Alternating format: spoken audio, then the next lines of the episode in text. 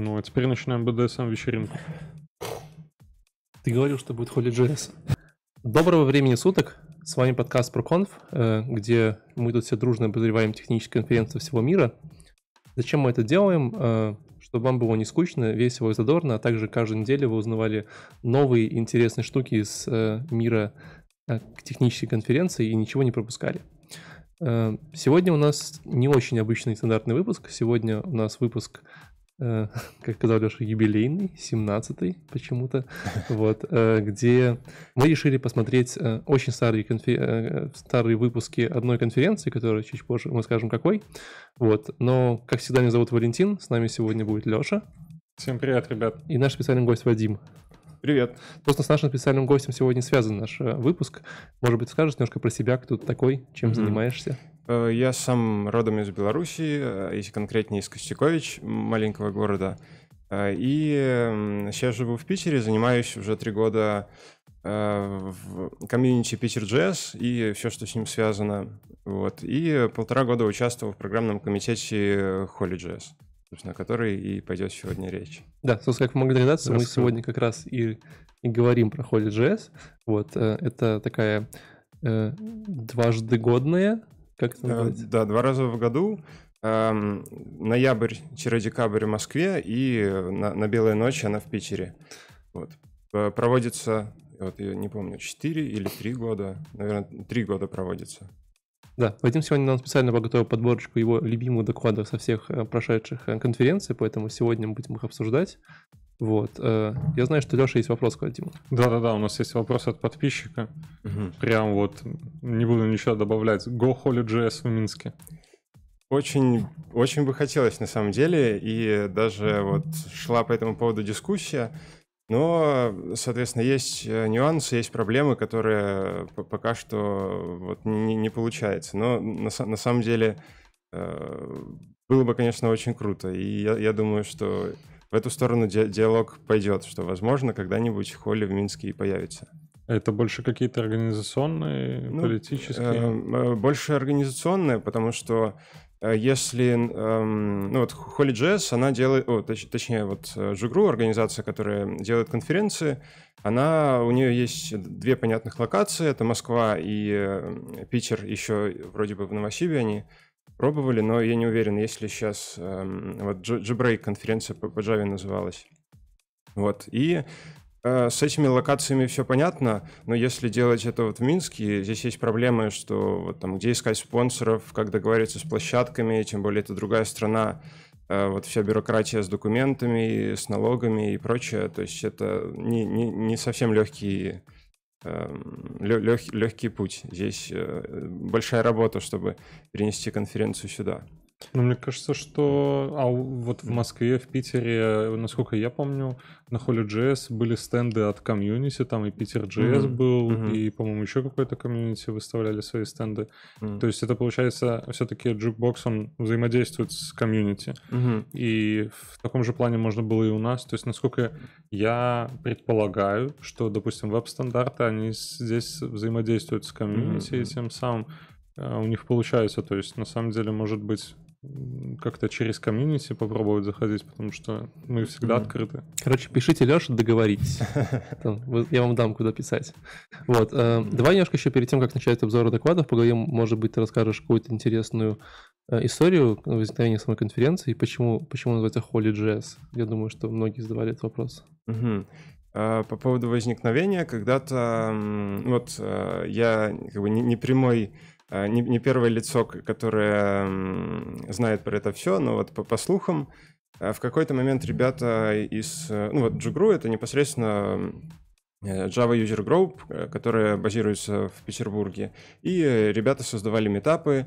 В какой-то момент решили, что а почему бы не сделать конференцию. И так вот появился Джокер. И после нескольких итераций они поняли, что вот делать конференцию у них получается хорошо, почему бы не прийти в другие э, сферы. Либо, возможно, к ним пришли ребята вот из СПБ фронтенда, это еще одно питерское сообщество. И тогда появился сразу, если не ошибаюсь, и Holy.js, и .NET конференция, э, и если не ошибаюсь, по тестированию Gazing Вот они сразу все прошли в ряд, все, все вместе, там, два дня одна, два дня вторая, два дня третья. Ну и потом, собственно, так это, это и зародилось. Вот. Эм, ну, в принципе, дальше... А почему называется именно а, знаешь ли ты? Это, нет, это, это не знаю, но мне, мне кажется, здесь э, э, такая связь, что Холли обычно пишется с другим словом, э, не совсем лицеприятным, и как бы JS, он тоже э, очень такой э, не, непопулярный э, язык в плане как-то хорошей архитектуры, красивых API и, и прочих, там, наличие стадолиба и чего-то такого. Хорошо, я не думал об этом в таком ключе, действительно так. Хорошо, тогда поехали с обзорами. Поехали. Окей, э, Вадим, ты начал вот всю эту движуху сегодня, ты сегодня mm-hmm. главный злодей, поэтому ты как бы сегодня начинаешь держать э, ответ, э, твой доклад первый. Окей, а я бы хотел начать с доклада Дениса Мишунова. А, в погоне за производительностью и психология пользователя. Этот доклад был, если не ошибаюсь, на второй холле. А, и в чем его а, основная идея? Вот на, на тот момент, вот я не, не знаю, как сейчас, многие а, постоянно верили вот в перформанс, что нужно все вот ускорять и прочее, что самая проблема, когда там сайт тормозит, это то, что у нас э, там много кода, то, что мы там не оптимально этот код используем. Вот. А э, Денис немного повернул э, это в другую сторону. А, нет, даже, наверное, первая конференция была. Повернул в другую сторону. Это 2016 год, 5 mm-hmm. июня. Ну, видимо, первая, да. Да, и он э, вот там как подводка к докладу была такая история, что типа э, в каком-то аэропорту э, люди постоянно жаловались, что вот очень долго приходит багаж. Вот мы вышли с самолета и там 10-15 минут этот багаж ждем. И тогда э, э, ребята, ну, собственно, аэропорт решил э, высаживать людей на подальше от выдачи багажа, то есть на, на 10-15 минут. И люди, они когда вот выходили с самолета, начинали идти, и вроде бы они что-то делают, приходят, а багаж их уже стоит. То есть, кажется, по, по, по факту время выхода с аэропорта у них не изменилось, но жалобы прекратились. И вот э, Денис раскрывал э, такой же подход в разработке именно интерфейсов, когда у тебя есть э, непосредственно какая-то реакция до того, как ты начинаешь злиться. То есть вот когда ты там пытаешься, пытаешься загрузить там сверх какой-то тяжелый сайт, у тебя может появиться там какая-нибудь анимация, какая-то там отрисоваться какие-то блоки и прочее, прочее, и ты уже видишь, что есть какое-то действие, сейчас, сейчас, сейчас, уже чуть-чуть, и вот там появился контент. И тебя это как-то э, твой, твой гнев, твою... Э, у, у тебя нет процесса ожидания, то есть ты видишь какие-то какое-то действие и ну, заинтересован этим. Знаешь, что мне это напоминает? Mm. Э, фокусников. Mm-hmm. Когда они, на самом деле, типа, знаешь, в это время прячут, не знаю, зайцев в ящик, но в это время они там делают очень элегантные пасы рукой, mm-hmm. ты залипаешь на эту руку, но самом весь механика происходит там. Не, ну это mm-hmm. же, скорее всего, не про то, что когда у нас там, допустим, CSS чуть попозже подъезжает после HTML, mm-hmm. у нас флеш такой. Mm-hmm. Это не, не про это же. Не, нет, это про больше именно вот психологические моменты. Например, когда вот есть у вас какая-то форма, э, человек ее заполняет, и мы сразу же в момент, когда он ее, ее только нажал кнопку «Ок», до того, как это там пришло в базу данных, до, до того, как это все прошло валидацию, и пришел этот сервер раз сразу, ему на клиенте говорил, что, говорим, что все, форма заполнена, и все отлично. А если там вдруг когда-то случаются какие-то проблемы, то есть, например, база не отвечает, тогда мы, собственно, ему говорим, что ой, э, извини, то, что мы тебе написали до этого, это как бы неправда, и все сломалось. Но таких случаев их, э, собственно, очень мало. Вот. И кейс, когда мы сразу показали пользователю, что все, ты все заполнил и можешь дальше работать, э, это для него будет такой там вау-эффект, что я там нажал, все работает, я дальше могу там что-то делать. Вот. Э, ну, такое, можно же успеть крестик нажать. И у тебя не спендится ничего. Ну, здесь вот, кстати, по, по, по этому кейсу, потом, когда придем к докладу про Swarm, эм, Второй последний, по-моему, да, сегодня да, да. в списке. Ну, я думаю, ничего страшного. Виктора Грищенко. Там как раз-таки вот э, другой кейс по поводу вот этих позитивных э, апдейтов. э, когда мы заранее говорим, что все хорошо, хотя на самом деле у нас еще есть какая-то работа. Вот. Э, там еще в этом ключе э, интересно был, был research психологов, которые показывали, что какой порог успешности. То есть, как когда, например, к разработчикам приходили и говорили, что вот мы хотим, чтобы у нас производительность улучшилась. Они э, брали, там, писали код, что-то делали, проверяли, оптимизировали, и эм, э, скорость увеличивалась э, на там, 20%. А люди этого не ощущали, потому что есть определенный порог ощутимости, как, когда это проходит. То есть если бы они увеличили в два раза, это бы там просто ну, был, был эффект. А вот 20% никто не замечает. И там вот интересный момент по поводу задержки звука, когда там человек видит картинку и э, слышит звук, э, допустимая задержка где-то вот 150 миллисекунд. Тогда э, мозг еще может скомпоновать то, что вот этот человек говорит, э, и вот этот звук, они относятся вот ровно. Но если уже больше, то есть такой когнитивный момент, что ты замечаешь, что что-то не так, звук отстает, и тебя это тоже раздражает. Окей. Okay. Э, но если так подытоживая, какой вариант, какой мы можем сделать вывод этого доклада?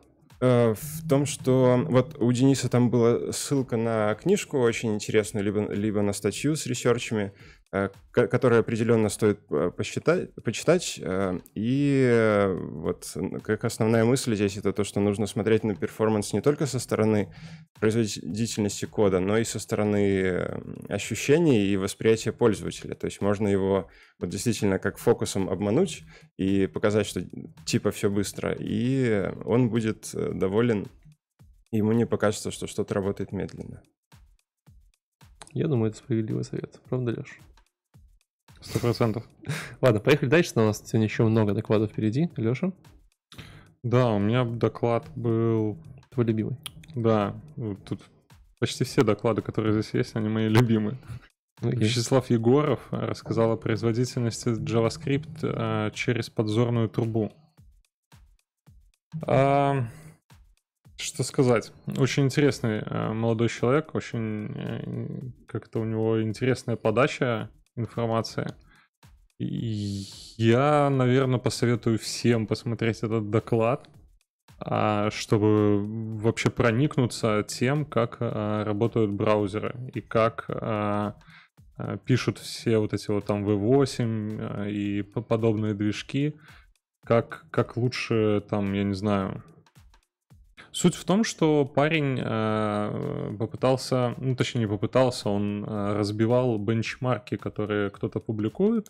Mm-hmm. Э, он их смотрел и почти, ну там он, он рассказывал о своих комментариях к этим бенчмаркам. Там, на Stack Overflow он комментировал еще где-то. И в многих бенчмарках можно найти какие-то провальные моменты, то есть э, то, что пользователь э, мог не учесть. То есть там в V8 прям вплоть зависит все, где ты переменную объявляешь, там внутри функции или снаружи этой функции, и уже совершенно по-другому а, происходит там, а, как это, операция в движке. Поэтому я не знаю, он еще обратил внимание то, что, как, наверное, доктор Хаус, не нужно никому верить, feel good, и точно так же с э, вот этими бенчмарками и прочим нужно перепроверять, смотреть, э, как можно что-то соптимизировать, как можно... Э, ну, то есть су- суть вот про вот эти вот бенчмарки и о том, как, как работать с ними. Но более... Ну, то есть с этим ты просто понимаешь, как, как совершенно по-другому э, работает браузер. То есть ты ожидаешь от него каких-то определенных действий, а на самом деле он делает все по-другому. Короче, я просто восхищен докладом этим. А, единственное, что, ну, я даже, я даже не представляю, как они это делают. То есть сидит какой-то определенный чувак, и он придумал, что вот, мне надо там протестировать, как там объявляются переменные, или там как, как работает э, вот этот вот кусок кода, и как его быстрее написать. И он пишет под это бенчмарк. То есть при этом он должен учесть там столько нюансов. Mm. То есть... Ну, ты же не забывай, не забывай, что эти бенчмарки постоянно меняются, потому что все-таки V8 тоже постоянно совершенствуется. И я уверен, что доклад какого года? 16-го? Мгм, мгм. Точно Ну, старый, что с тех пор явно уже там все пять раз поменялось. Мгм. куча- куча мест. Ну, просто с- я, я даже не знаю, как а, объяснить мое восхищение. То есть, а, а, вот, кстати, у него ему задали вопрос, все же, как начать а, понимать V8, как ну, улучшить свое понимание V8. И ответ это вот как раз-таки, наверное, то, что меня восхитило, и это, по-моему, реальный ответ. Нужно выучить C++ и читать сорцы. Ну, э, вот. Что, в принципе, чтобы понять V8, да. Вот, Ну, кстати, Нужно стать V8. Да. Вот по поводу Вячеслава Егорова, он же как раз занимался разработкой V8 до того, как там появился турбофан, если не ошибаюсь, а после стал разрабатывать и сейчас продолжает Dart э, VM. Вот. И Но он в, Гуг- в Гугле сейчас да, Ну, да, да. мгм. И там э, интересный момент, как раз вот где-то в 2016 э, году была такая вот истерия по поводу вот микробенчмарков, когда все думали, а вот э, как писать for, там вот э, выносить переменные или внутри объявлять, или вот вот эти э, э, все микрооптимизации, чтобы вот там сравнивать с true или там э, восклицательный знак э, единицей и прочим.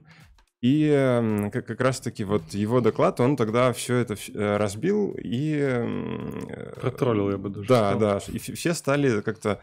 э, Вот если раньше относились к микробенчмаркам серьезно, то после этого доклада все стали так как-то сторониться. И вот очень многие ребята считают вот именно этот доклад самым лучшим за все времена Холли, и очень часто на него ссылаются. Хотя на самом докладе там половина доклада отключались слайды, что-то там не работало. Вот вообще для, для Жуга это не свойственно, но вот э, так получилось, что не э, как-то много было технических проблем, но сам контент, он э, очень сильно э, хороший.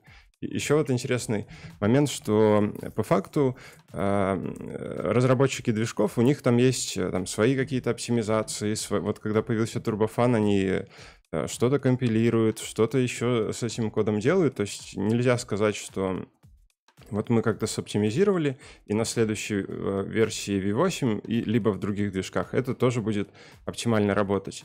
Э, Вот, наверное, посыл э, и Вяч- э, Вячеслава был, и нынешних разработчиков движков, то, что нужно писать код именно как-то э, хороший. То есть, э, ну, как бы это такое эфемерное описание, но э, как бы по, по sty- style guide ам, то есть не стоит э, сверхгородить какие-то м, конструкции, которая м, сложная, но по ощущениям э, ускоряет код. Лучше делать его более прозрачным, более понятным, э, потому что движки, они как бы делают э, оптимизацию как раз-таки под максимально вот такие общепринятые кейсы, э, те, на которых пишут все, потому что, ну, собственно, это выгодней э, ускорить 80% сайтов, не- нежели какие-то э, уникальные случаи.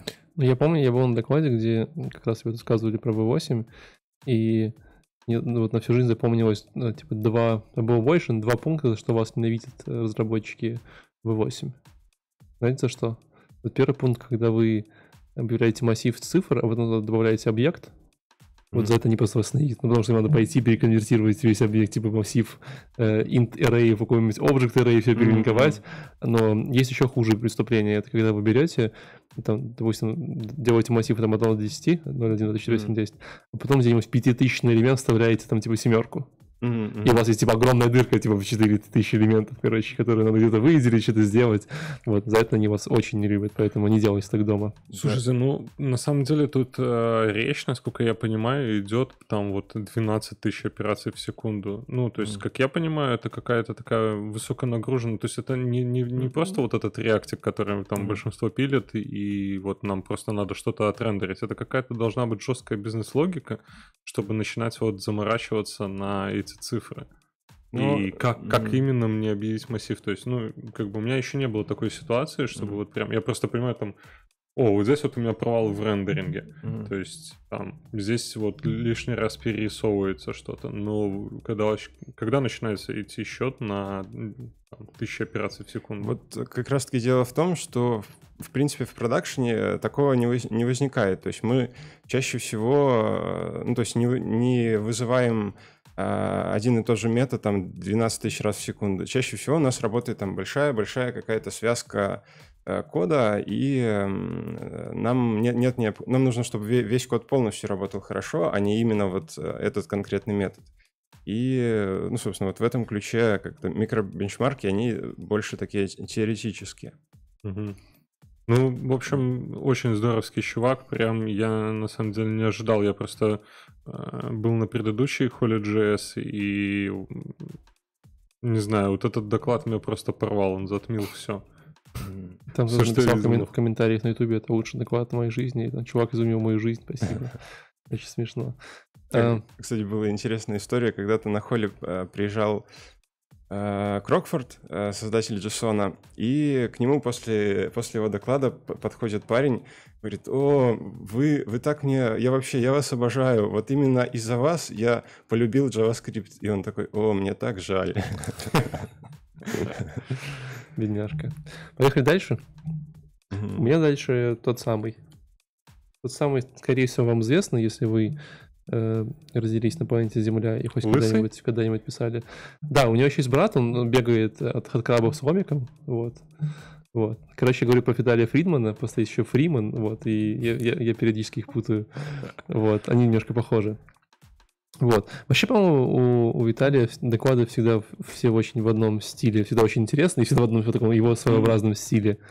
Вот, э, я могу ошибаться. Я был на него несколько раз э, вживую в трени- тренингах в Минске. Вот, э, это такой называется New Adventures in Responsive Web Design. Вот, э, где он решил опять помучить людей. У него было целых 962 слайда. Вот, и целый часовой доклад.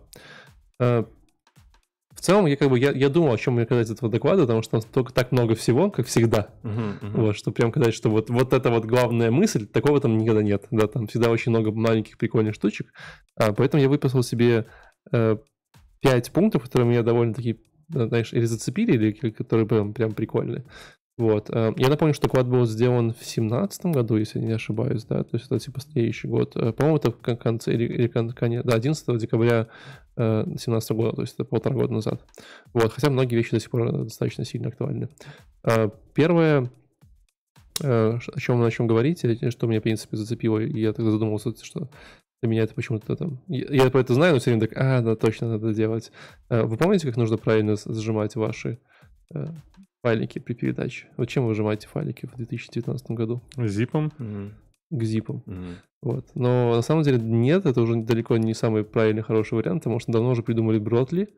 Да, это тот самый алгоритм, который сжимает файлики примерно 14, 14 эффективнее. Вот. Э, там есть тоже свои нюансы, и Виталий про это сказал достаточно хорошо. Вот. Э, при этом самое прикольное, что вот все сжимают к зипам, но не стоит забывать, что сжимать же можно по-разному, да?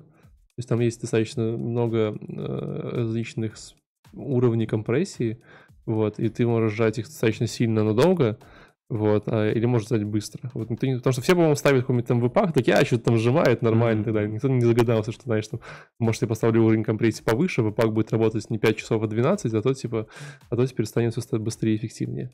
Вот. Э, и, по-моему, Бротли сейчас уже достаточно неплохо поддерживает всеми браузерами, да? Mm-hmm, вот, я посмотрел, ну, как обычно, каком языке будет выпадать, но э, в целом, э, как, как основной способ передачи Бротли сейчас хорошая штука. Вот, э, не забудьте его поставить себе на ваш вот сайте. Сейчас смотрю, типа, да, ну, как обычно, E выпадает, mm-hmm. а так все современные браузеры поддерживают, то есть фактически вы можете делать э, типа Бротли как дефолт и как fallback э, gzip. Вот. А вторая штука, которая меня сильно удивила, и я об этом никогда не задумывался, там был э, там был большой блок по картинке, но как бы картинками э, можно долго говорить, манипулировать. Тут был блок про кэширование. Вот, э, вот чисто как бы Вадим смотрел доклад, а Алеша не смотрел доклад. Как ты думаешь, какое количество картинок, JavaScript, фонтов, CSS вот в среднем людям по, по миру при просмотре веб-страницы дается из кэша? Ну, в смысле, вот, то есть... Ну, ты вот зашел на страницу, мире, да, да, да, вот, типа, ты вот знаешь, миллиона... про, ну, понятно, что, типа, мы говорим процентном отношении, то есть, он говорит, ты запрашиваешь CSS, как часто она тебе дается из кэша, как часто она тебе дается, типа, из э, ниоткуда, да, из, из запрашивает из ну, типа, вопрос с подвохом тогда на процентов 30? из кэша. Ну, 30 сильно, ну, сильно. То есть ты, условно говоря, ты заходишь на какой-нибудь ютубчик, и у тебя типа все время почти каждый А. третий раз грузится Мгм. файлинг, да. Согласись, 30... э, Вот я думал, что типа, ну, ну 80 для моего была такая оптимистичная цифра. Вот, ну, интуитивно. То есть, как бы ты как бы заходишь один раз, грузишь, а потом часто там тусуешь и так далее. Но, как казалось, по, по статистике нет. Все очень сильно зависит от, от платформы, от браузера и так далее.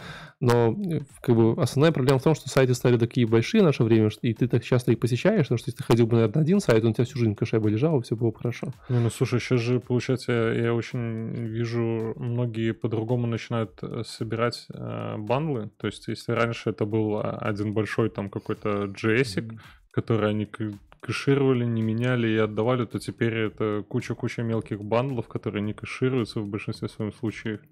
Там перешел, открыл какой-нибудь новый компонент, тебе еще подлилось там метр JavaScript.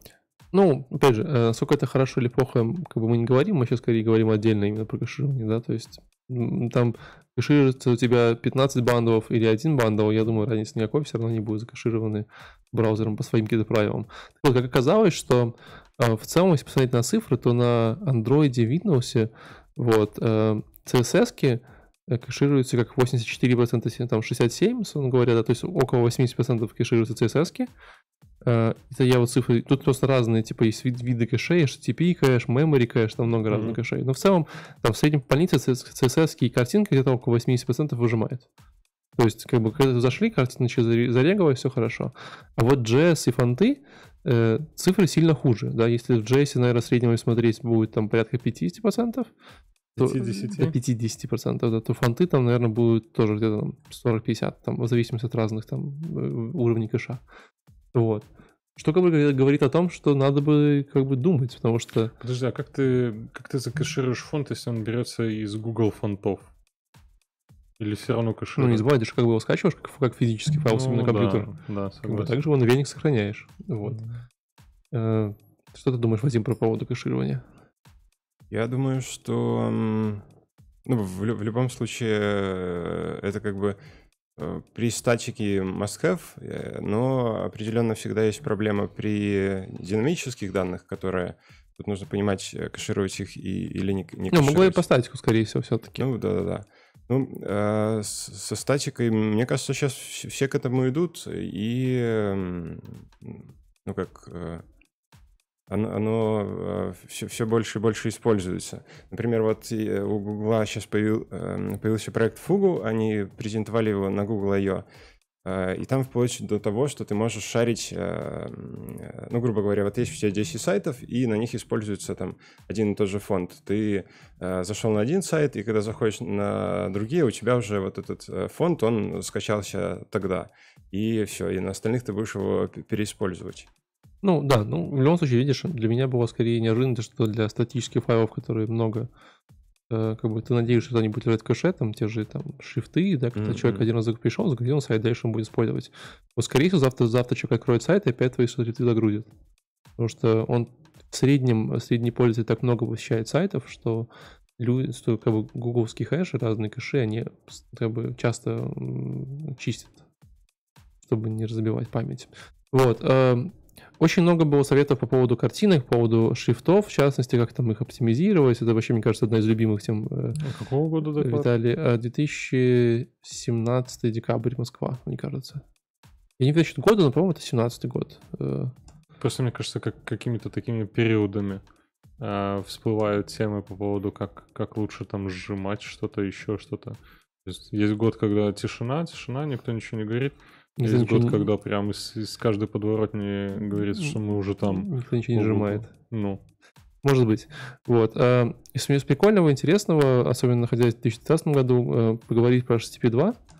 Вот. э, Виталий рассказывал историю, как они включали HTTP 2 у себя на сайте, как они э, как бы, ну и кажется же, что HTTP 2 все должен сделать прям быстро, красиво и ох, прям типа, знаешь, загрузил, прям ох, вот. Но оказалось все не так просто, вот.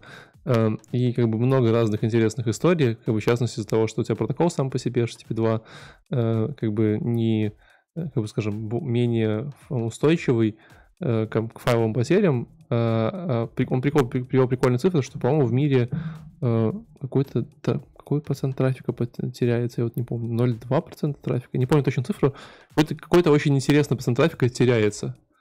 Вот, то есть по факту, типа, то есть ты запросил пакет, а он тебе не дошел. И такой, о, что делать? Вот, HTTP2 это с этим не очень хорошо работает, или работал, я, кстати, не знаю, как сейчас. Вот, эм, из интересного, что он еще говорил про HTTP2, то, что... Если загрузка там как? Э, с загрузкой все очень хорошо, но есть прикольные нюансы. Тут же, э, как бы всегда была история про серверный пуш, да, когда ты начинаешь загружать э, свой э, веб-сайт, тебе сразу, когда ты такой, ты еще не загрузил, допустим, какой-то, может, основной HTML, хоть сразу с сервака приходит, типа, эй, чувак, иди вон грузи там, эти файлики статически, да, то есть они все равно там будут, там можно грузить их. Вот. И как бы кажется, что это вообще офигенная идея. То есть ты как бы еще не получил свой полный HTTP response, ты уже начинаешь грузить какие-то статические файлы, то есть юзер должен как бы ну, быстрее получать их фидбэк. Э, и это хорошо, но есть один небольшой нюанс, что если файлики у тебя в кэше, а ты все равно получил серверный пуш, ты все равно их загрузишь. Вот, то есть, как бы, ну, то есть он браузер то ли тогда был тупенький, то ли, то ли сейчас он все еще тупит, да, то есть он такой, о, файлик, щас загружаю, потом, ну, как бы, я потом разберусь, был у меня в кэше, не был у меня в кэше и так далее. Вот, э, довольно интересно. В общем, HTTP 2 надо готовить аккуратно, э, но в целом явно, как минимум, как по моим ощущениям, э, ускоряет сайты, э, особенно если правильно их там паковать, делать, как такое большое количество бандов. Вот, причем из интересного он рассказывал, что ребята эмпирически вычисляли, какое количество бандов нужно э, то есть сделать, чтобы они были... То есть, как бы, понятно, если сделаешь 250 э, бандов, то как бы, ну, будет немножко не очень. 250 файлов грузить браузеру тяжело.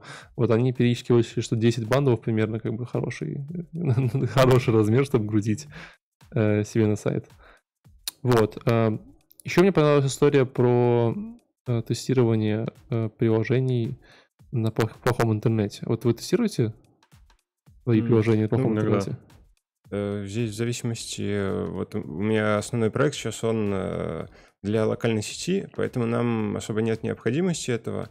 И как это, ну, то есть он всегда работает по стабильным интернетам. Угу. Поэтому мы к этому относимся как э, к такому более второстепенному. То есть когда там, основное все решено и работает, тогда можно посмотреть, насколько он будет работать при плохом интернете. Да, ну вот мне понравилось, как, как э, некоторые компании с этим борются. Они э, показывал, по-моему, Shopify или Spotify, кого-то из этих ребят, э, как они сделали у себя Wi-Fi сеть, что-нибудь типа Spotify 3G, Spotify 2G, ты можешь прямо в рабочем компе переключаться на другую сеть mm. и сразу видеть, как бы получать experience там среднего там 3G, 2G юзера и сразу смотреть и работать с этими штуками. Вот. Ну и там фейсбуковская история с, про 2G Tuesday в Фейсбуке, когда они каждый вторник сидят на интернете, который типа как 2G, mm. и все страдают, но как бы за этого это могут тестировать. Слушай, я не помню прям кейса, но раз в месяц я и врубаю у себя там 3G и меньше. Да, ну, как бы это довольно интересная история. В общем, э, доклад точно рекомендуем просмотру. Очень много разных прикольных штучек, фишечек и так далее.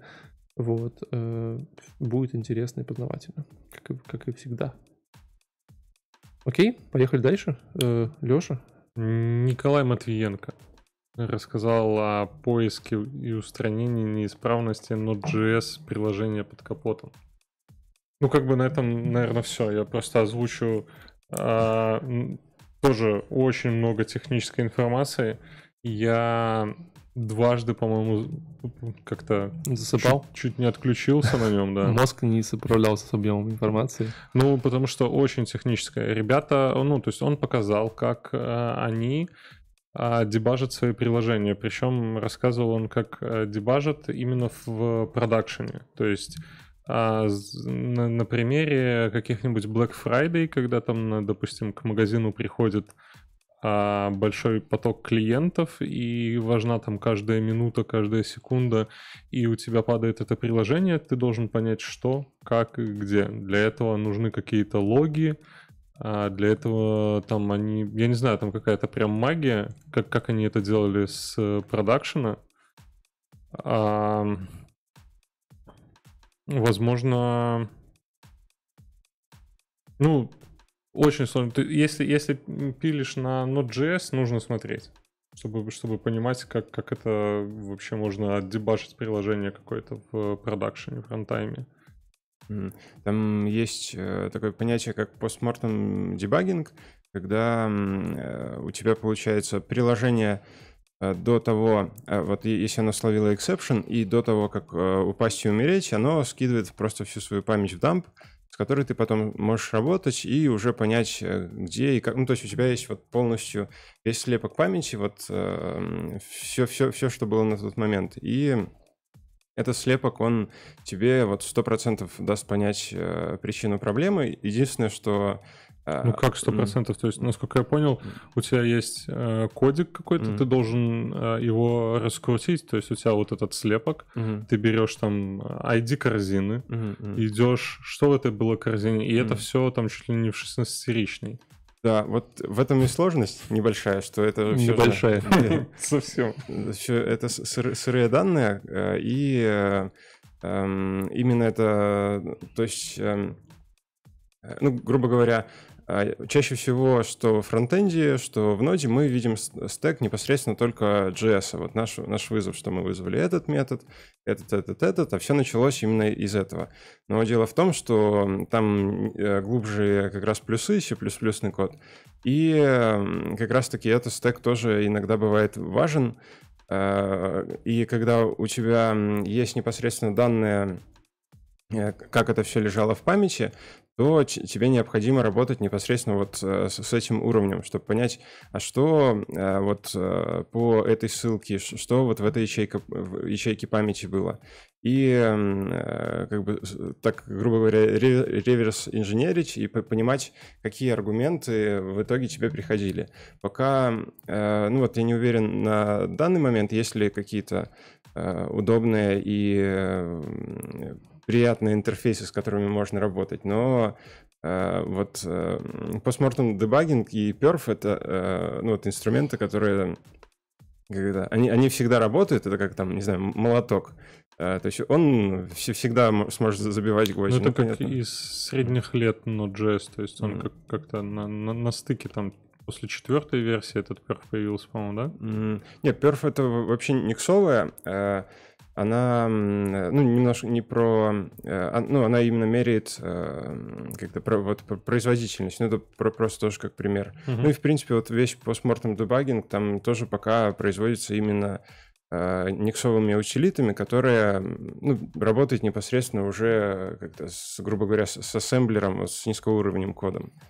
А чего-то такого... Много кейсов, когда это может пригодиться вообще. Вот как раз-таки у Коли был отличный кейс по этому поводу, то что ну, э, здесь момент в чем, когда вот мы дебажимся у себя на локальной машине, либо, например, у клиента что-то произошло, и мы ему говорим, там, опиши свои действия, как это воспроизвести. Если у нас локально получается воспроизвести, то мы начинаем как-то дебажить, как-то с этим что-то делать и пытаться понять, а, а где у нас в итоге проблема. Но когда такой возможности нет, когда где-то там у пользователя что-то случилось, и логи, которые мы записывали, вот верхнеуровневые, они нам никак не помогли, то единственный способ э, выяснить это без, эм, без участия клиента, это как раз-таки снять вот, типа, что у него было в памяти и э, забрать к себе. Вот в реакции ну, точнее, в редаксе для этого, ну, вот, как это называется, time travel э, debugging, очень хорошая вещь, когда ты просто можешь, э, пользователь что-то наделал, и в момент, когда у него случилась ошибка, ты просто берешь э, его вот это путешествие во времени, загружаешь к себе на, на машину и уже локально находишься в том же состоянии, э, в котором он был. В принципе, здесь вот что-то что подобное, но, собственно, без, э, как это, без, без редакса и э, немножко такой ближе к немножко памяти. хардкорно. Ну, да, единственное, да. что мне не понравилось, что показывают 503 mm. при этом. Ну, mm. что в целом-то приложение может дальше работать как-то. Mm. Они его крашат, и 503 и ок, у нас слепок. Ну, можно же как-то что что-то mm. какую-то, не знаю, не ошибку, а mm. запустить заново. Ну, я, я думаю, что там, это, в принципе, так и происходит. Э, чаще всего нода используется э, как это, э, ну, там много инстансов в параллель стоит, mm. и, ну, и, грубо говоря, обработчиков. То есть у нас есть, грубо говоря, 10 инстансов, пришел какой-то запрос на там девятый, он его э, э, убил, для пользователя в браузере там, возможно, как-то это отобразится, что ой, что-то пошло не так, там перезапустите еще раз. Либо на, наоборот, вообще, если есть какая-то там прокся до, до этого, она получит 503 и просто пошлет, попытается на другой инстанс послать. Ну, это в, в зависимости, собственно, от ошибки, в зависимости от э, архитектуры. Но, как это, мне, мне кажется, в этом ключе, когда именно непосредственно само приложение крэшится, это честно отдавать вот именно 500, потому что это проблема не, не в том, что пользователь ввел, а именно вот на стороне сервера что-то что пошло не так. Ну, в целом, да. В общем, если, мне кажется, Node.js пишете, то прям must-have, чтобы понимать, как этот дебагинг можно воспроизвести у себя. Окей, у нас, по-моему, еще дальше идет чуть больше хардкора. Да, это вот продолжение. Uh, тоже, ну, Сейчас вообще, у, у Коли, вот у него на, на этой холле... У нас два, два Коли, да? Да, да, да. Okay. На, на этой холле э, был доклад про озеро данных, и э, очень интересный кейс, э, над которым он, он работал. Вот видео выйдут ну, ближе, ближе к осени, либо, либо осенью.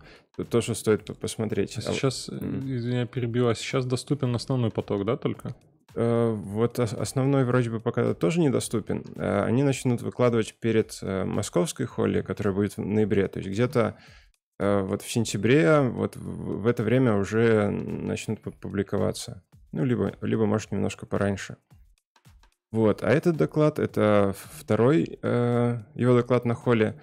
Э, в которой эм, он разбирал тему про, ну вот, э, как это, про острый момент ноды, за что ее не очень любят, то, что она однопоточная. Хотя, ну, сейчас уже, в принципе, не так, потому что у нас есть там э, воркеры, есть, ну и изначально она все же, например, там файлы разбирала в другом потоке, делала какие-то, ну вот с файловой системы, ну, так, вроде бы еще HTTP, э, тоже это все, все было в отдельном трейде. Вот, ну, могу ошибаться. Э, но э, сам JS, он выполнялся непосредственно в одном э, потоке. И это проблема, когда ты, например, там, сжимаешь какие-то данные, когда выполняешь какие-то тяжелые операции, у тебя просто поток э, останавливается.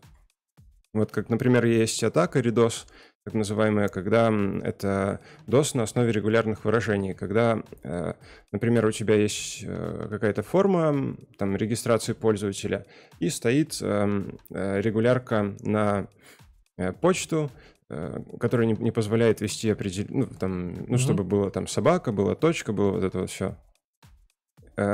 И эта регулярка может, э, грубо говоря, в себе содержать такие бомбы замедленного действия, когда все будет очень сильно уходить в рекурсию.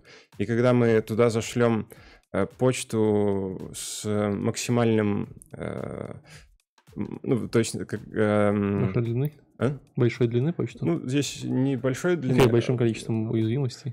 Ну здесь как-то вот ну, нужно понять, э, нужно попасть именно в тот момент, когда у тебя э, сам разбор по регуляркам этой почты, он будет максимально долго выполняться за счет того, что будет все уходить в себя, уходить в рекурсию, рекурсию, еще раз, еще раз. Угу. И из-за этого э, почта, которая обрабатывалась, например, там 2 миллисекунды, будет обрабатываться там одну секунду.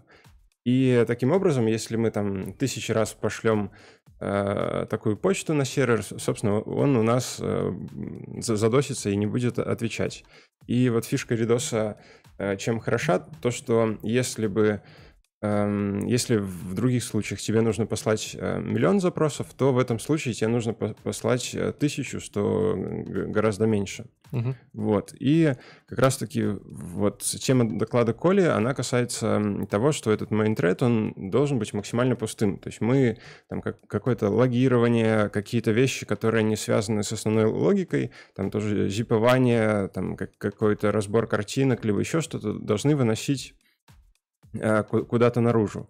И чтобы непосредственно в основном трейде мы, грубо говоря, занимались вот там принеси, подай и, и все. А, как, а какая-то другая работа, она, она, она ложится на уже сторонние средства. Вот. И это такая как бы боль и страдания ноды. Э, вот как альтернатива Райан дал э, не так давно, ну, наверное, год назад презентовал Дэна, И он под собой, под капотом содержит не libuv, а, если не ошибаюсь, библиотека называется Tokyo. Где ну, то есть это проблема любви, то, что у нее так процессы построены, ну, один этот event loop и все, да? Да, да, да. Mm-hmm. Вот в ноде же нам просто дали что типа вот э, есть event loop, и вы не можете выбрать альтернативу. В принципе, в DNA там что-то подобное, но или, ну, могу ошибаться.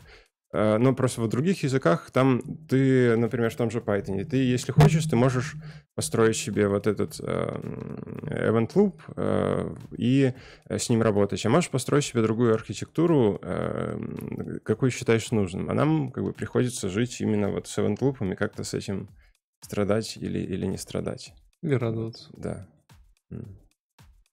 Хорошо.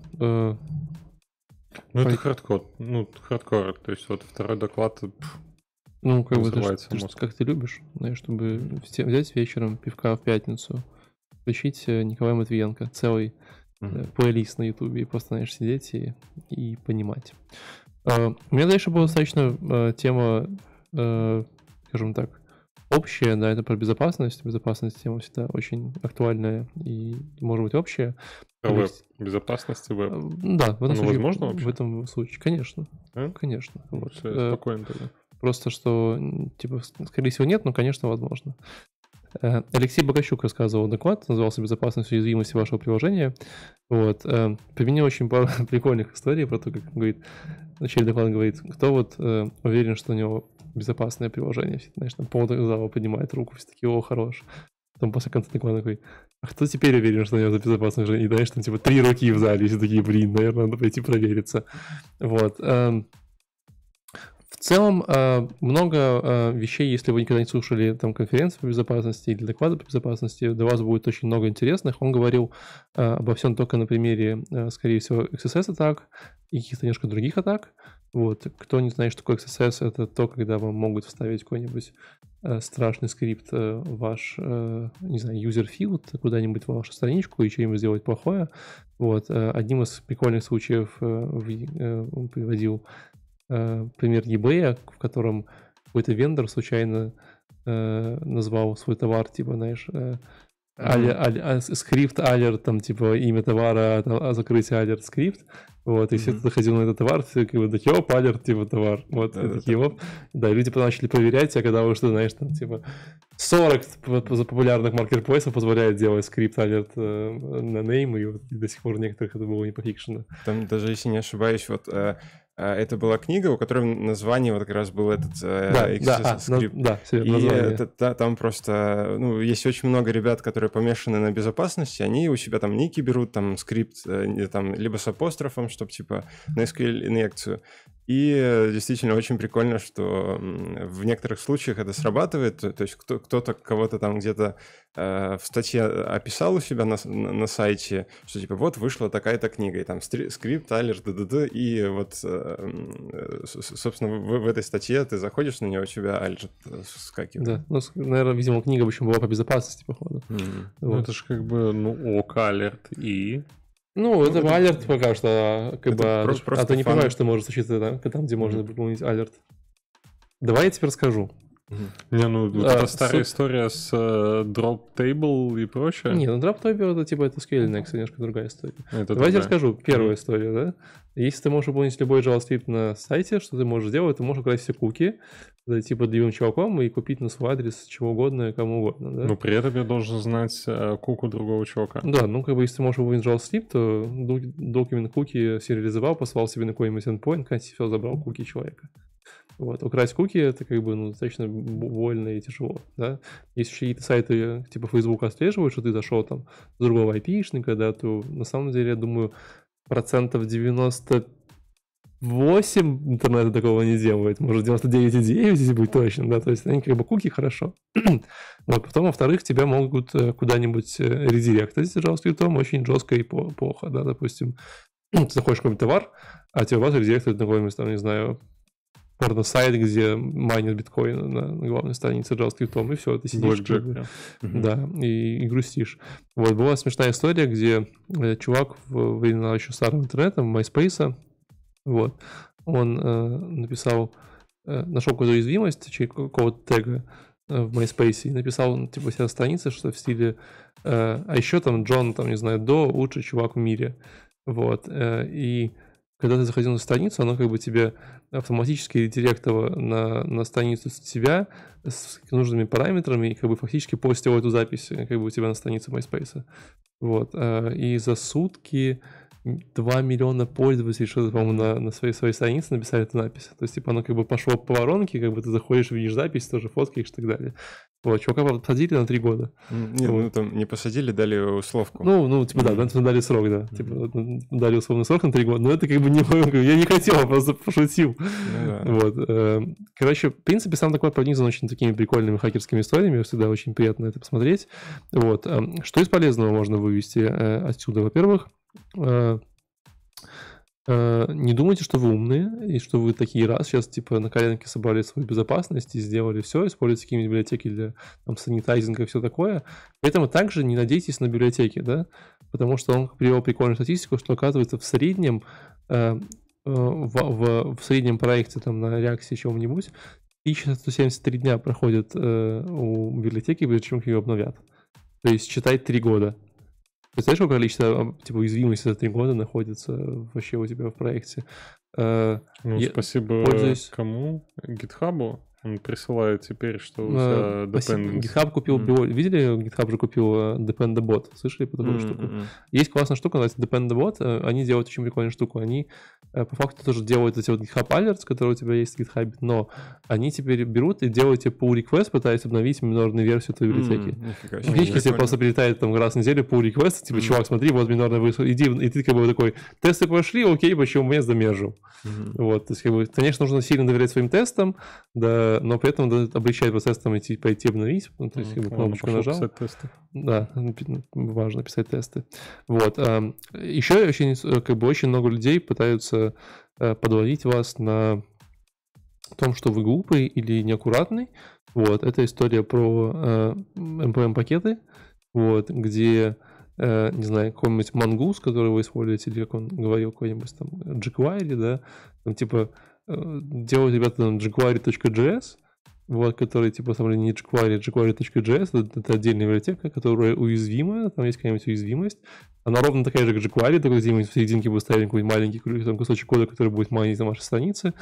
И люди по неосторожности, знаешь, там типа сотнями и тысячами это вставляют. Это баян с Bower а еще. Да, это очень м. много баянов. Естественно, ребята, это... но все равно я, я проверил, до сих пор это актуально. Mm-hmm. Да, это такая старая история. Сейчас NPM пытается это все банить, но есть еще другая история. Вот э, Никита Сковорода из Москвы, он э, контрибьютор и веет и в, и в ноду, он э, там, в 2015 году провел research, просто попытался брутфорсом и по слитым базам данных про, просканировать NPM и их пользователей. Э, и нашел ребят, которым, ну, у которых там был там пароль, паспорт, э, либо просто у него, у него была слитая база, он где-нибудь там на каком-то сайте X использовал тот же логин и пароль, э, как от NPM.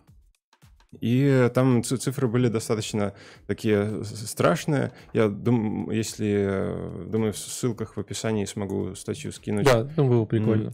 И вот потом э, он проверил, скинул NPM, а они сказали, окей, мы этим всем людям... Э, reset нем пароль? Да-да-да, ну, reset нем пароль скинем.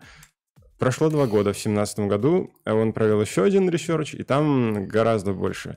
Вот э, он приводил цифру, что если бы он был там злоумышленником, э, то он мог бы встроить свой код в, э, ну, если считать пакет, который он взломал, плюс пакеты, которые от него зависят, то это было бы 56% экосистемы JavaScript, то есть скомпрометировано. И это просто ужас и страшно. В этом ключе вот сами пакетные менеджеры, они Э, ну, как такая третья сторона, которая, ну... Ну, они пытаются бороться, но понятно, что в их тилах не все, ты понимаешь. Да, и вот когда смотришь на такие не совсем, ну, когда достаточно глупые э, нюансы, кажется, что не хочется им доверять. Кажется, что лучше написать все самому и ни от кого не зависеть. Это же большая база там, чтобы пробежаться по ней. Надо так нормально заморочиться. Ну, да, и пару, пару причем вот на тот момент они это разрешали, то есть э, не было никаких защит от, э, да, от бутфорса, и Это было, конечно. Вот. Эм, помимо, так у нас время все-таки не, не безгранично подходит mm-hmm. к концу, помимо всего, э, чтобы тут не сильно разгогольствовать, я узнал интересную историю про экстеншены. Да, то, что вообще-то экстеншн, как вы сами понимаете, это, в общем, не очень хорошая история, да, то вы можете на любом экстеншене повесить какой-нибудь event listener на боди, на все инпуты, он, он, он киапы и получить там все данные пользователя, пароли его, mm-hmm. там как, что он девушке пишет. Но я узнал прикольную историю, как, как они оказываются, типа, как вы можете попросить помочь своим пользователям заблокировать экстеншн. Вот, э, как вообще можно заблокировать экстеншн? Понятно, что человек есть экстеншн, заблокировать его. Кто-нибудь думал об этом? Ну, как-то же детектит, что от блок включен. Блог, э, да, вот я именно как, как они это делают, я тоже такой, типа, прикольно. Очень забавно, на самом деле, эм, у многих экстеншенов есть э, уникальный айдишник, да, который как бы все время с этим экстеншеном живет, вот, и часто у экстеншена есть э, публично доступные ресурсы, где ты можешь сходить на сайте Chrome Extension, slash айдишник extension, slash адрес ресурса, вот, и видеть, что этот ресурс есть. Как бы, что делают ребята, которые вам на блоке от блока блокируют, и говорят, они пытаются делать запрос, смотрят, ой, такой, типа, есть extension, и такие, давай, типа, иди блокируй, и все такое. То есть достаточно интересно, как, как это делалось. Может быть, какие-то еще более умные способы есть в этом году. Я надеюсь, что есть какой-нибудь там Chrome API, который говорит, там, дай мне, пожалуйста, есть тебя такой extension. Mm, Но, по-моему, нету. Вот. Ну и самое, наверное, грустное и печальное, э, что ваши фреймворки, скорее всего, Э, восторженно защищают. Вот, э, он приводил, начал с того, что AngularJS до версии 1.5 э, был сильно уязвим на большое количество очень тупых уязвимостей различных тегов. Вот, но даже как бы там всеми любимый React далеко не идеален и тоже периодически дропает различные там типа теги и так далее. А самое интересное, что Vue.js, когда вы используете незащищенный этот bind.html, да, когда вы говорите вставь мне сюда HTML, он вообще ничего не, не санитайзит, он просто говорит, ну, типа, вставил, сам виноват, иди mm-hmm. там что-то делай. Вот, и можно делать что угодно. Э, поэтому проверяйте свои фреймворки много раз, читайте документацию, это важно. Вот. Э, и, и самое, самое смешное было в конце доклада, когда он начале доклада говорил, что, ребята, э, ну вот, вообще-то можно взять, вот, посветить какой-нибудь QR-код на улице и делать какой-нибудь странный редирект на какую-нибудь страницу и украсть ваши куки. Ну, там показывал примерно примеры на разных сайтов. И в конце такой, типа, ну, вот эта ссылка, короче, на слайды, всем спасибо. Ну, и люди начали все фотки, короче, он такой, ребят, что я вам говорил? Типа, такой, это вообще-то не ссылка на сайт, это вот эта ссылка на сайт. И все такие, блин, типа, не, не, не открывайте неизвестные вам QR-коды, это очень плохо. Поэтому доклад точно не рекомендую Вообще, посмотреть. QR-коды это какой-то, ну... QR-коды в, в слайдах на конференцию самое лучшее, что можно вставить, чтобы ссылку сделать, конечно. Вот. Эм, поехали дальше, Вадим. Угу. О, мой любимый докладчик. Mm, э, да, это Максим Юзова. Он э, рассказывал, э, у него был киноут по поводу мерцания технологий инженеринга 21 века. И это не технический, не хардкорный доклад, но как раз-таки очень важный и нужный для именно понимания, э, ну, то есть мы э, как бы привыкли, что наша работа — это писать код. И мы вот все, нужно качаться в том, чтобы писать код, технологии, React, выучить документацию React и прочее. Но очень большая часть нашей работы как раз заключается там, в общении, э, договариваться, как-то узнавать ТЗ, общаться с начальником э, и прочее. И как раз-таки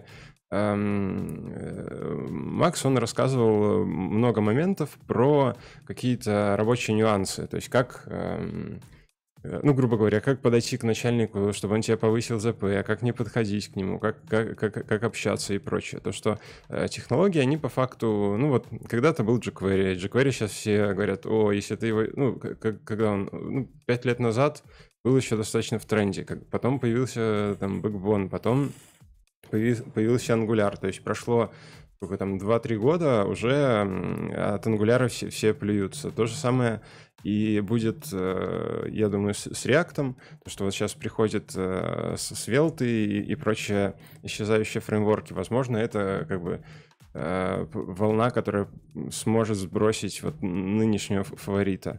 И поэтому технологии, они такие достаточно, ну, не, не дают тебе в перспективе каких-то константных э, бенефитов. Вот, э, грубо говоря, когда ты умеешь договариваться, умеешь общаться и умеешь э, донести свою точку зрения, это гораздо важнее, нежели э, то, что ты э, знаешь React. В том плане, что через 10 лет общение тебе пригодится, а React, скорее всего, куда-то уйдет в небытие. И в этом плане стоит уделять акцент непосредственно общению и софт-скиллам. Вот. Софт-скиллы наше все. Можем mm-hmm. сказать, что типа не учи React, иди гуляй на улице с друзьями? Нет, так сказать нельзя, просто ну, нужно понимать, что если, ну, вот как, э, не знаю, там, вложение куда-то, что у каждой технологии есть определенный срок. То есть если Э, ты понимаешь, что вот э, ближайшие там, я, я считаю, что, например, там React ближайшие пять лет будет еще стабилен, я смогу там найти работу и смогу стать профессионалом в этой области, она будет э, популярна, то я там трачу много времени только на эти пять лет, потому что когда они пройдут, э, это уже никому не будет нужно. Вот. И это стоит держать в голове, стоит всегда думать об этом и уделять внимание также тем вещам, которые находятся немножко сбоку всего, сбоку кода, сбоку холиваров, что круче Angular, React или Vue. Это вот непосредственно вот рабочие процессы, общение и умение договариваться. Ну, мне кажется, что только, наверное, 30% э, как это, ну, как же это распределить? Только 30% знания технологий mm. влияют на то, кто, как ты продаешь себя, только, наверное, mm. процентов на 30. Все остальное это то, как, ну, вот софт-скиллы, то, как mm. ты себя преподнесешь, то, как ты о себе расскажешь, и то, что ты планируешь как бы делать на работе. Mm. Если это тупо написание кода, ну... Mm. Вот еще есть э, такое хорошее выражение, что софт-скиллы продают твои хард-скиллы. То есть если э, человек может быть там гением, он может действительно там, например, на каком-то решении, какая будет архитектура проекта, иметь очень идеальное представление, очень отличное, которое э, все, всем бы понравилось.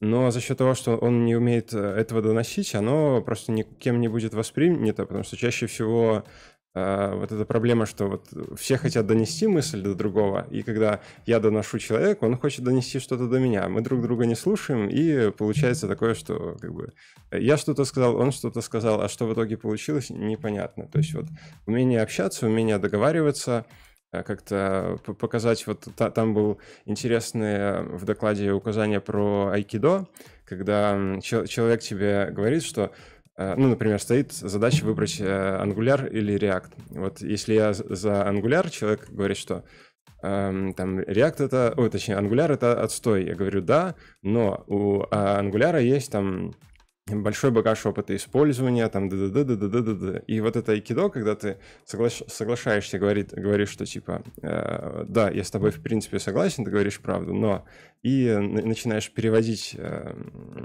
какие-то контраргументы, э, это тоже достаточно хорошо действует, но это такой, как это, ну, грубо говоря, начало понимания вот этих переговоров и, и прочее. То есть один из кейсов, которых, который можно использовать, чтобы э, убедить кого-то или переубедить. Вот. Не, класс, здорово. Вот у них, мне кажется, там команда, э, это вот Максим, еще есть Паша такой, mm-hmm, по-моему, mm-hmm. юхноющий. Вот они очень интересные штуки по софт-скиллам рассказывают. Это как бонус такой к разработке. Действительно, я абсолютно с тобой согласен вообще.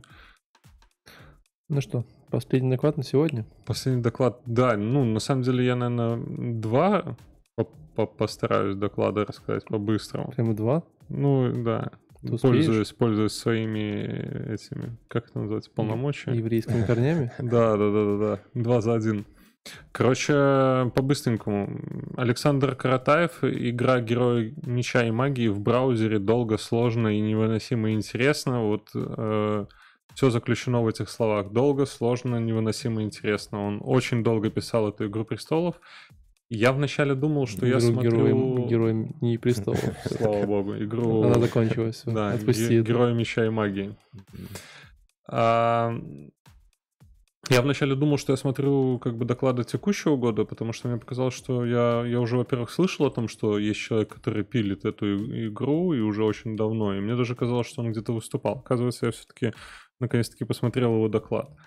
А просто очень интересная история о том, как а, можно, используя там свое свободное время, найти себе хобби, которое поможет тебе э, развиться не только, ну, не, наверное, здесь вот как раз-таки про техническую сторону, uh-huh, uh-huh. которая поможет тебе развиться в техническом направлении, причем даст тебе очень широкий кругозор. Э, я вот завидую человеку, да, я uh-huh. сколько не, не стартовал каких-то своих там таких хобби-проектов, uh-huh. пэт-проектов, у меня не получалось э, уходить именно вот в жестко какие-то технологичные технические детали. То есть в основном это там что-то на поверхности, что там обычная админочка какая-нибудь, там CMS-очка, еще что-то. А здесь у человека прям алгоритмизация, как там вот этот, он очень долго рассуждал с поиском наикратчайшего пути и как это все делать. И, ну, довольно-таки интересно, просто как как э, хобби может э, повлиять на твое развитие. Это, мне кажется, очень редкие кейсы, когда именно вот так вот хобби захватывает и прям развивает. Но в его случае просто здорово. Очень, ну, не знаю, что еще добавить. Очень много времени на это ушло, и я уверен, что это очень сложно. Я посмотрел, ты пока ты говорил доклад, и в конце реально в нее играет, и это у него очень классно выглядит. Ну, на самом деле он не допилил его, прям да, вот ну, мне, мне больно. Да, mm-hmm. мне, мне показалось, что он уже все готово, а у него там конкретно с боевками, по-моему, проблема. Mm-hmm. То есть у него не допилены они. Ну, в целом, то есть, все равно построение карт, как он это все, а, как это, парсит эти карты, загоняет в JSON, как он находил решение с рендерингом, то есть там тонны этих объектов, их же не будешь каждый раз перерендеривать, когда твой герой бегает, то есть там какое-то наложение слоев возникает, то есть, ну, довольно-таки интересно, как у, у него а, шла мысль в процессе разработки этой игры. Вот это как бы краткий срез он изложил в этом докладе, если вам по фану игра и интересно, как ваше хобби может вас технически развить, то, мне кажется, довольно-таки интересный доклад. Там еще был а, его, когда, ну, не, помню, не помню, кто-то спросил, а, типа, а зачем тебе? Вот ты, ты сделал игру, и, э, ну, как бы, ну, и, и все. Она же никакого профита тебе не, не принесла и прочее. Он тогда ответил, что, типа, ну, вот, есть же люди, которые там, э, не знаю, вечерами сидят у себя в гараже, там, крутят э, свою машину, разбираются в деталях, там, как-то ее подвинчивают, и э, ну, почему бы не иметь такое хобби именно в IT? То есть, когда мне нравится, я просто... Э, мне вот интересно вот по поиск пути. И я просто вот смотрю, как, как это... Вот если я сделаю так, если так, еще что-то почитал, там, посмотрел. И, ну, то есть, просто такое хобби, которое... Оно как бы не приносит вот э, материального профита, но приносит, э, как это, во-первых, понимание, скиллы, представления вот именно в, в этой области, в которой ты этим хобби занимаешься? Ну, на самом деле, просто как альтернатива молодому человеку, там, допустим, в 20-22 mm. года а у него как альтернатива, что смотреть сериалы, играть в игры, смотреть какие-нибудь, э, там, я не знаю, вред... вредные, плохие ресурсы, ну, я имею в виду порно, там, ну, все. А так mm-hmm. это как хобби, которое тебя развивает, которое прям заставляет твои шестереночки эти крутиться. Вообще, мне кажется, отлично. Хотел продать второй доклад. Э, на самом деле, почему хотел? Потому что на предыдущем холле я прям вот вдохновился тем, как этот человек рассказывал. Лукас да Коста, There is a blue bird in my talk that wants to get out. А, Вадим, ты, может быть, помнишь, о чем э, доклад был? Угу, это доклад про Y-комбинаторы, про U-комбинаторы. А, и там, э, вот если быстро, э, человек нас... Ну, это доклад, доклад про именно теоретическую функциональщину. То есть да. он не несет под собой вот код, который в нем был написан, не несет никакой практической цели, он несет именно цель донести, что такое функциональный подход и как с ним можно работать. То есть вот он заходит очень высоко в абстракциях, переиначивая вообще все. То есть он вместо true, нам привычного вот булевого аргумента, делает функцию, которая, ну, собственно, функция true, функция false, функция сложения, функция э, числа 5. И фишка в том, что э, в, в этой всей структуре у него нет, ни, э, нет никаких э, переменных, что все это э, именно функции, и все это комбинации из функций. Это очень, конечно, заворожительно, особенно смотреть на этот лайфкодинг и как это все происходит.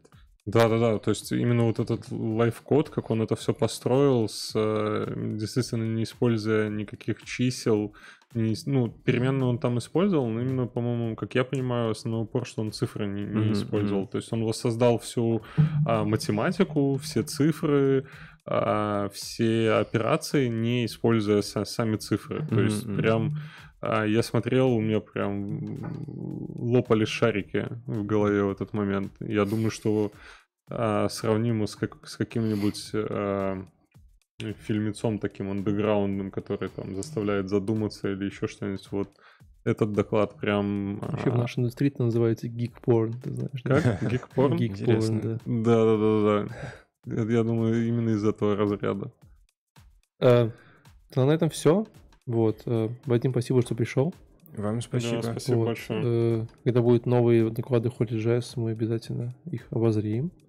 Вот, э, и выскажем свое мнение. Леша опять будет всех ругать. Можно же этот, можно же прямо уже спросить, было что интересное на HolyJS? А, о, на самом деле, по, ну, наверное, это инсайдерская информация. Воу, и, ну, э, не знаю, просто... Э, ну, вообще там были разговоры, что это вот лучшая холи за, за все времена. И э, по...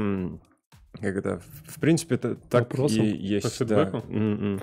То, то, то, что люди, они э, когда восприняли э, изменения, которые были в этой холле, и эту программу, которая была в этой холле, очень тепло. И это прям э, круто. Там были э, некоторые нововведения, типа, э, например, перестали задавать вопросы, а с, появился MC, который э, именно как э, берет интервью.